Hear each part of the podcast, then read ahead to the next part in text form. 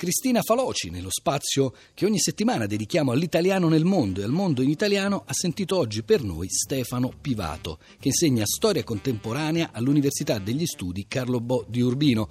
Stefano Pivato ha recentemente pubblicato per i tipi del mulino un libro dedicato proprio al valore politico della favola nel Novecento. Favole e politica, Pinocchio, Cappuccetto Rosso e la guerra fredda.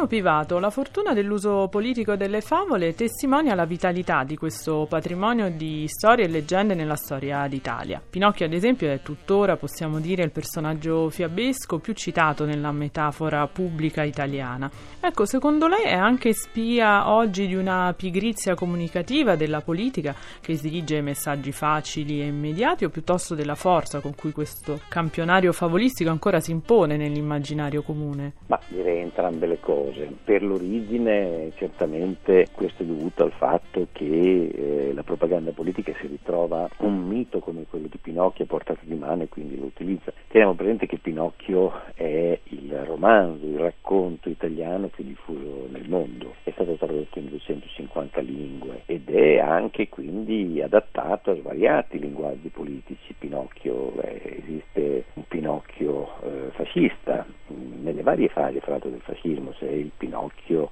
eh, Balilla, c'è il Pinocchio più istituzionale, esiste un Pinocchio eh, della Repubblica Sociale Italiana e nel dopoguerra abbiamo invece il Pinocchio molta volta socialdemocratico, il Pinocchio comunista e da ultimo il Pinocchio democristiano. Tra l'altro Pinocchio è considerato il romanzo di formazione dell'identità nazionale, in cui però la parola Italia, eh, come lei ricorda, Pivato non compare mai. E allora a proposito di parole, volevo chiederle, nel cambio di casacca dei vari Pinocchio, Cappuccetto Rosso e simili, a mutare è anche la lingua di questi racconti, oltre all'ideologia? Ah, certamente. Eh, la lingua e, e, i linguaggi mutano. Forse la forzatura più evidente riguarda il Pinocchio cattolico democristiano, perché all'origine, come tutti i romanzi di formazione dell'identità nazionale, pensiamo a Cuore o pensiamo a Pellegrini Artusi, La scienza in cucina, sono romanzi laici e anche Pinocchio lo è. Pinocchio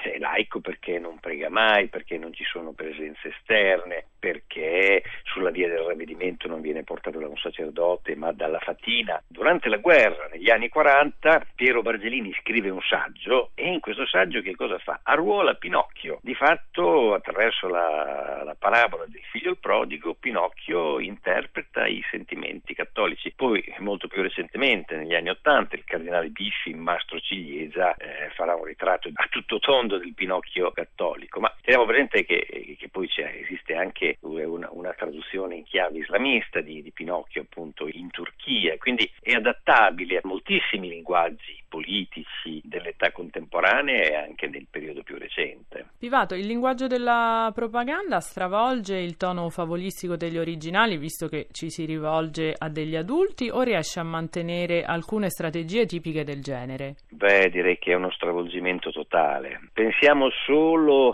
all'utilizzo che di Pinocchio fa il fascismo. Nel Pinocchio fascista, Pinocchio è il superuomo, niziano d'annunziano che dir si voglia, nel senso che agisce da solo, non ci sono presenze esterne, non c'è la fattina, non c'è Geppetto, è l'interpretazione appunto del superuomo niziano. E così anche nei vari adattamenti politici del secondo dopoguerra, anche se poi compaiono eh, altre figure dietro le quali ci sta Stalin, ci sta Nenni, ci sta Togliatti, quindi è uno stravolgimento completo delle linguaggio originario di Collodi. Alcuni capitoli del suo saggio Favole e politica sono dedicati a un immaginario che tocca naturalmente anche il sacro, il diavolo e l'acqua santa, i cosacchi con i cavalli che si avveverano nella fontana di San Pietro. Come nascono? Ma nascono ehm già nella fine dell'Ottocento attraverso queste visioni oniriche, qualcuno dice attraverso Don Bosco e poi cavalcando, cavalcando appunto come i, i, i cosacchi arrivano uh, fino a, alla fontana di San Pietro. Ma la fontana di San Pietro che cosa rappresenta? Rappresenta il simbolo della cristianità, quindi il simbolo importante per una nazione cattolica come l'Italia. Quindi eh, comunicare all'esterno che questo simbolo è minacciato crea molta suggestione, crea molta paura, ma i cosacchi potevano assolutamente arrivare in, in, Italia per il semplice fatto che i cosacchi intanto erano cristiani, ma soprattutto erano eh, antistalinisti, vengono arruolati dall'esercito nazista nella seconda guerra mondiale e vengono poi sterminati da Stalin proprio per questa alleanza